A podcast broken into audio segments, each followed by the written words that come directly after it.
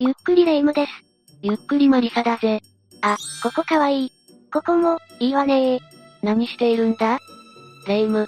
あ、マリサ、今ねインスタ映えするラブホを探しているの。え、大人のホテル？最近のラブホはすごいのよ温泉や岩盤浴があったり、料理やスイーツが充実してたり、今度一人で泊まってみようかなーなんて。ほう、だから探していたんだな。しかし、本当に一人で大丈夫なのかな？ど、どういう意味よ？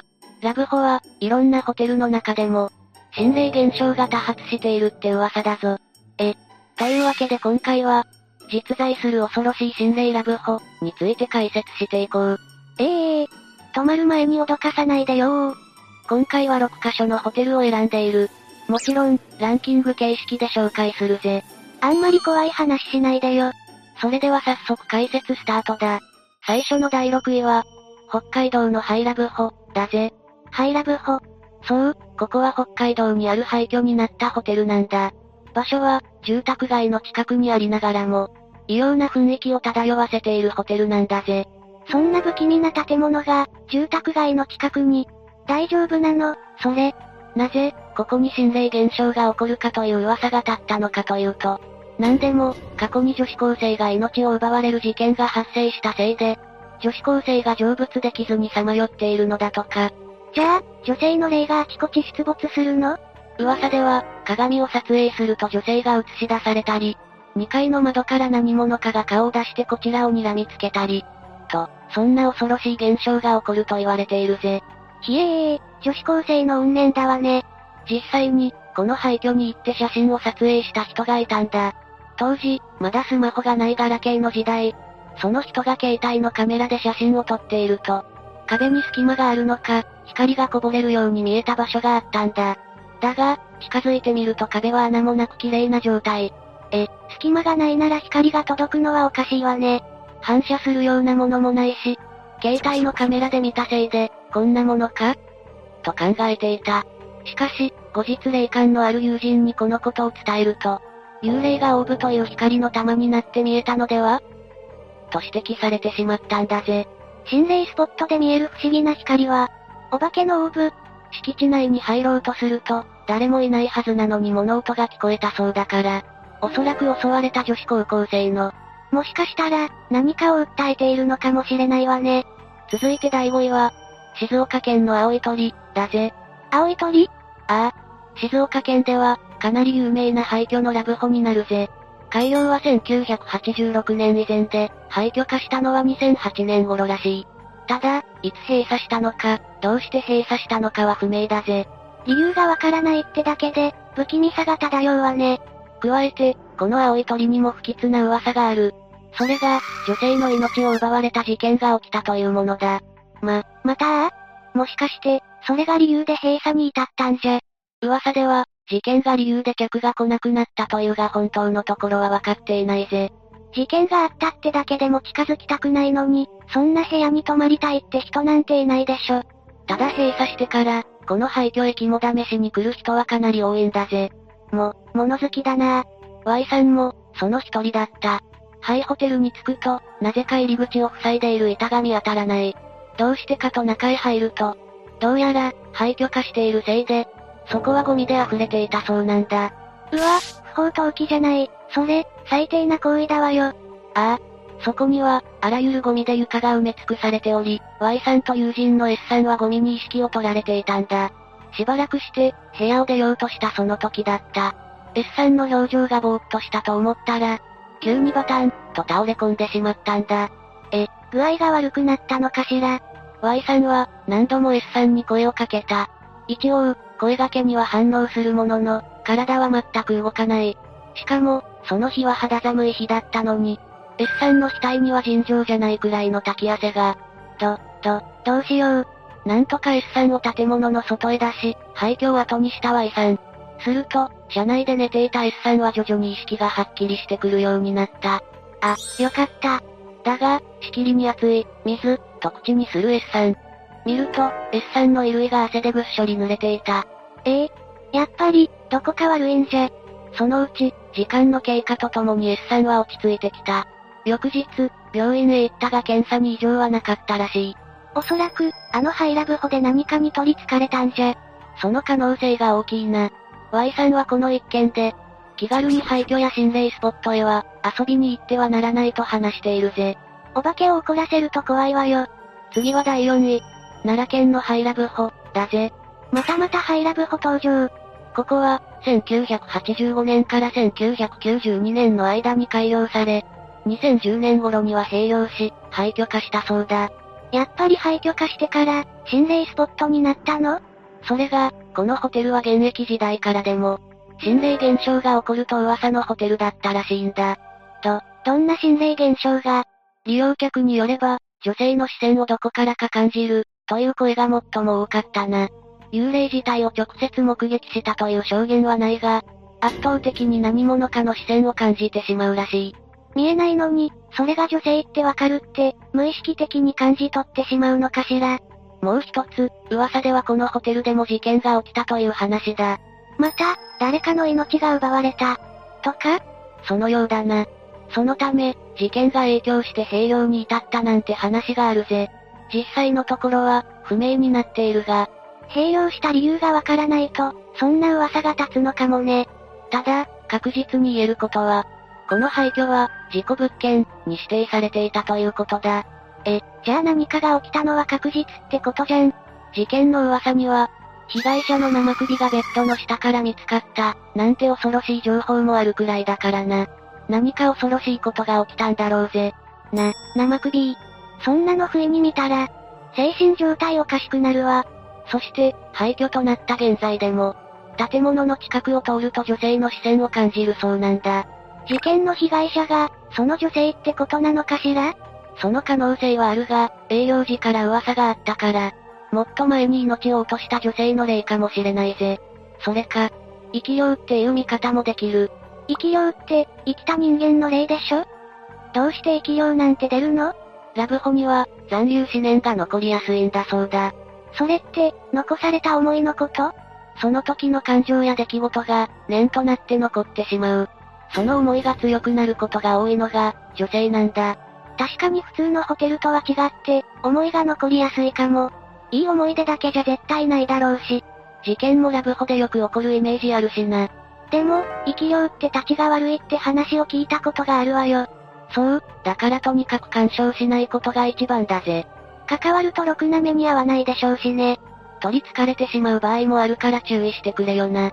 ただ、女性の視線の他にも心霊現象はあるんだ。それが、黒い霧だぜ。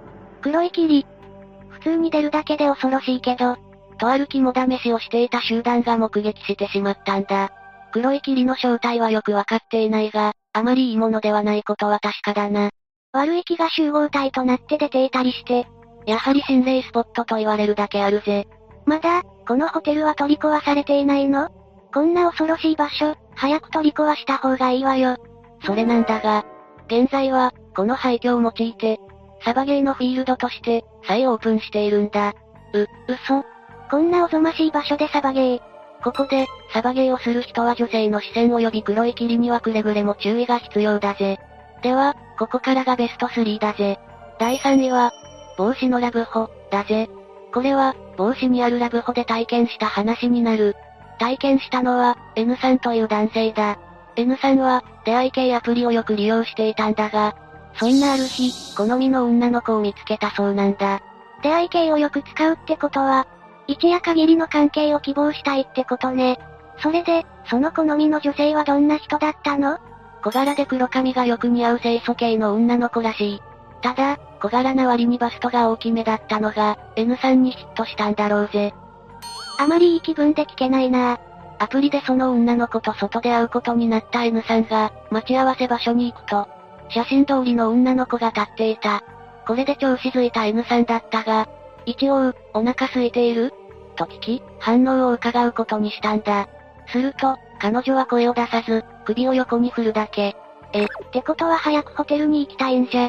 彼女は N さんの袖を掴むと、何も言わず、真新しいラブホへ入っていった。ここで N さんは、恥ずかしくて、自分から口に出せなかったんだろうなぁ、と思ってしまったそうだぜ。うん、私でもそう思っちゃうわ。でも彼女、実はかなり積極的なタイプだったのねホテルへ入ると、フロントで鍵を受け取り、二人は手を繋ぎながら部屋へ入った。すると、彼女は何も言わず、そのままシャワー室へ入っていってしまったんだ。会話もしないまま？なんか、機械的すぎない？ただ N さんは、それでも、単に彼女が恥ずかしがっているだけとしか感じなかったようだがな。そして、N さんはこの後異変を感じるようになる。と、どうしたの？シャワー室へ入った彼女が1時間経っても出てこないんだ。え、何かあったのかしら？?N さんもそう思ってシャワー室へ行くと、シャワーの流れる音がザーッと響いているのに、中はも抜けの殻だったんだ。え、女の子はどこ行ったのよ ?N さんは、もしかして逃げた？と感じ、フロントの人に彼女について尋ねてみたんだ。すると、お客さん、入ってくる時お一人でしたよね？というではないか。ちょっと、一人ってどういうこと？確かに二人で入ったわよね？そんなわけない、と、N さんがスタッフに詰め寄ると、スタッフは N さんを納得させようと、防犯カメラの映像を見せてくれることになった。ああ、怖くて見られない。そこに映っていたのは、一人でホテルに入ってくる N さんだけ。N さんがパニックになっていると、スタッフがこんなことを言い出した。またですかえ、なにこの人なんか知ってるの？どうやら、このホテルは過去に事件があったそうなんだ。それも被害者は20代前半の女性。出会い系を通じて出会った男性に、浴室で全身めった刺しにされてしまったらしい。嘘？それが原因で、ホテルの塗装を変えて今でも営業しているってわけだぜ。ま、まさか、その刺された女性って、ああ、N さんがスタッフに写真を見せた時だった。この女性が襲われた被害者ですよ。うわわわわ。女性は、自分が襲われたことに気づかないままで愛犬を利用して誰かを。ま、そうなるな。安易にアプリに手を出さないよう、気をつけてほしいんだぜ。続いて第2位は、高知県のラブホ、だ。これは、王さんという男性が体験した話になる。ある日、王さんは彼女とデートを楽しんでいた。そして、あるラブホを訪れたんだ。幸せカップルに何が起きるのか、見物だわね。目を光らせるな。ホテルに入って部屋でくつろぎながら、コンビニで買った缶ビールで乾杯した二人。その後は、色々楽しみながら幸せの余韻に浸っていた。そして、ぼんやりテレビを見ていた時、それは起きた。ギャー。と彼女が突然、悲鳴を上げたんだ。え、え、彼女さんどうしたの？王さんは悲鳴に驚きながらも、取り乱す彼女をなだめると、こんなことを言われたんだ。布団の中で誰かと手を繋いだ。え？普通に考えて、それは王さんの手じゃなくて？それが、王さんは左手でタバコを持っており、右手は彼女に腕枕をしていたから王さんではないんだ。やだ、ほんとだ。彼女が言うには、手を繋いで王さんの方を見ると、手が塞がっていることに気づいてしまい、悲鳴を上げたそうだぜ。な、なるほど。でも、夢を見たのかもしれないわよ。その可能性も高いが、彼女は納得しない。もう帰りたい、と言われたものの、王さんはお酒を飲んでいたことから、帰りたくても帰れない状況になっていたんだ。うわ、最悪。この時点では、王さんはまだ直接、おかしな体験をしていたわけではないので、そこまで怖いという思いはなかったという。ただ、就寝時に王さんは実態を目の当たりにするんだ。よく眠れるなぁ。どのくらい眠ったか。王さんは目を覚ましてしまった。すると、浴室からシャワーの音が聞こえてきたんだ。彼女が入っているのかしら王さんもそう思い、声をかけることにした。もう、怖くないの？すると、隣から、うーん。と彼女の寝言が返ってくるではないか。ちょっと、彼女は横で寝ているの。この事態に完全に目が覚めてしまった王さんは、彼女を起こして浴室を見てみることに。すると、浴室には一滴も水が落ちていなかったことが判明する。なら、シャワーの音は一体。王さんと彼女が慌ててホテルを後にしたのは言うまでもないぜ。めちゃめちゃ怖いんですけど。車に乗り込んだ王さんたちは、最後にあるものを見てしまった。それは、ホテルの裏側に立つ無数のお墓だ。嘘でしょ？じゃあ、さっきの手やシャワーは、無数の幽霊たちによる仕業なのかもしれないぜ。第1位は、大阪府のラブホ、だぜ。最後は、M さんという男性がアルバイトとして、とあるラブホで働くことになった話だ。へえ、私興味あるのよね、ラブホの仕事。バイトとはいえ、ベッドメイクや浴室の清掃、キッチンの手伝いなど、何でもやる必要がある。M さんは先輩に教えられながらも、独り立ちできるくらいにまで、仕事ができるようになっていた。そんなある日のこと、M さんは、廊下に立つパートの A さんを見つけた。A さんは部屋に入らずに、立ち尽くしている。どうしたのかしら ?M さんが A さんに話しかけると、こんな答えが返ってきた。私、207号室やるの、嫌やねん。嫌って、なんでかしら ?207 号室は、普通に広くて使い勝手のいい部屋だ。M さんは、A さんがどうして嫌になっているか尋ねてみた。ここ、薄気味悪いんよ。しかも、騒ぎばかり起こるし、何かに取り憑かれているんちゃうかって。騒ぎって、207号室で過去、何かあったってこと？そう、その部屋では過去にこんなことが起こっている。風俗の女の子が発狂して命を絶った。恋人同士で襲い合い、事件を起こした。などな。うわ、怖すぎ。そんな話を聞いた M さんは、A さんと交代して代わりに207号室の清掃を担当することになった。そして、ドアを閉めた瞬間、後悔することになる。中に入った瞬間、ものすごい違和感を覚えたんだ。違和感全身の産毛が静電気によって持ち上がったかのような、ゾワゾワした感じだな。それでも、窓を開けながら清掃を続けた M さん。なんとか清掃を終えると、心配そうに A さんが駆け寄ってきた。大丈夫やった？実は3ヶ月前にも遠行してた女子高生が客に首を絞められて、病院に運ばれてるんやで。もう、どんだけ事件が起きているわけ、この部屋。絶対、何かの仕業じゃない。その後も、207号室の担当になった M さんは、浴室清掃をしていると洗面所から、バチバチ、という音が聞こえたり、ベッドからは誰かに見られるような視線を感じたりするなど、様々な違和感を覚えるようになった。そんな時、発見したのが、カップルノート、だったんだ。カップルノートそれは、宿泊や休憩をしたカップルが、思い出を書き綴ったメモリアルノートのことだよ。ああなるほど。それを、M さんは見たんだ。すると、中にはこんなことが書き込まれていた。この部屋は薄気味悪いから、絶対に何かあった部屋に違いありません。彼氏が頭を洗っていると、誰かに髪を掴まれました。ベッド下数センチの隙間から足の甲が出てきました。